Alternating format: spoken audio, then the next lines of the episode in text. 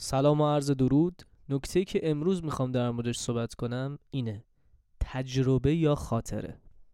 اول بیام در مورد این صحبت کنم که تجربه چیه خاطره چیه؟ ببینید یه قاعده روانشناسی در مورد رویدادها وجود داره که میگه رویدادها زمانی که اتفاق میفتن اول و آخرشون بیشتر تو ذهن ما ماندگار میشن نسبت به عواستشون و این قاعده روانشناسی با یه آزمایش ثابت شد.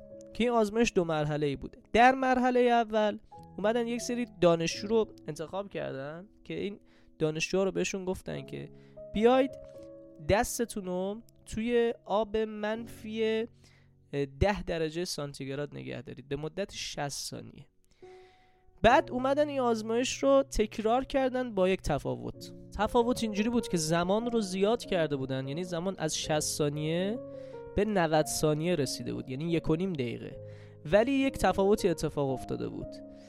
اول دست توی آب منفی 10 درجه سانتیگراد قرار می گرفت. بعد دست می‌رفت توی آب منفی 9.5 درجه سانتیگراد قرار می گرفت.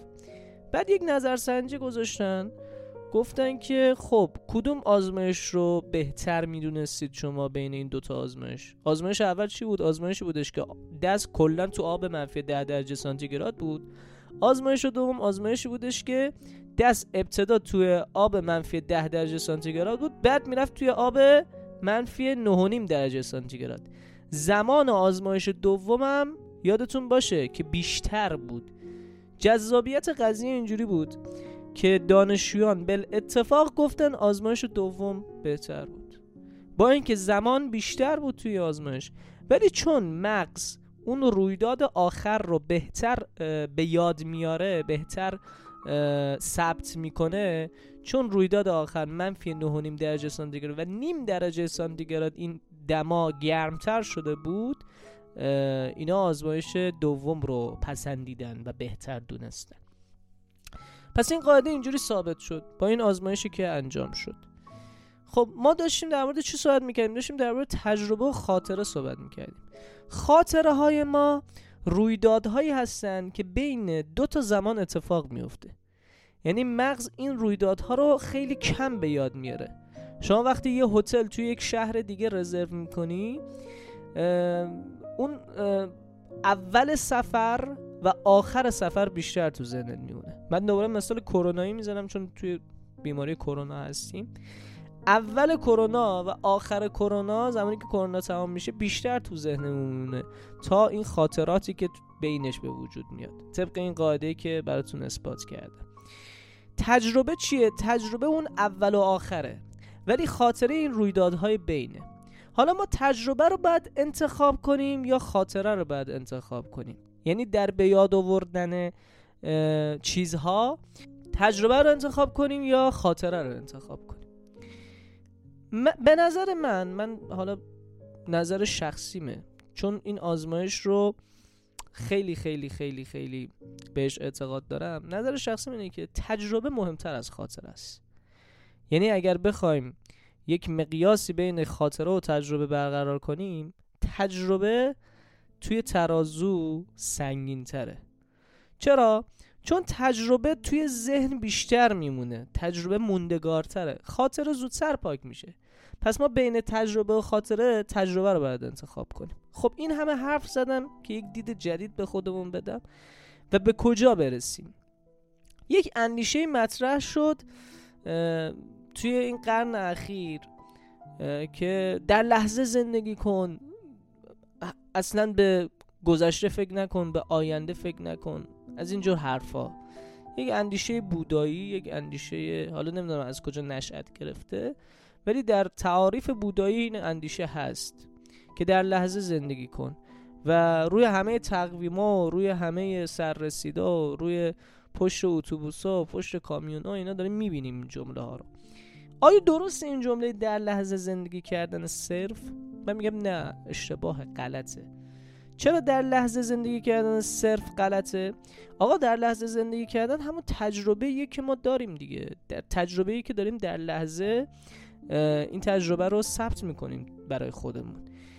در لحظه زندگی کردن صرف اگر بخواد عملی بشه دیگه آینده نگری توش نیست. دیگه عبرت گرفتن از گذشته هم توش نیست. ما باید در لحظه زندگی کنیم. ولی صرفا در لحظه زندگی نکنیم. یعنی عبرت گرفتن از گذشته بشه تجارب ما و برنامه ریزی برای آینده بشه چی؟ کلید موفقیت ما. ولی در لحظه هم زندگی کنیم.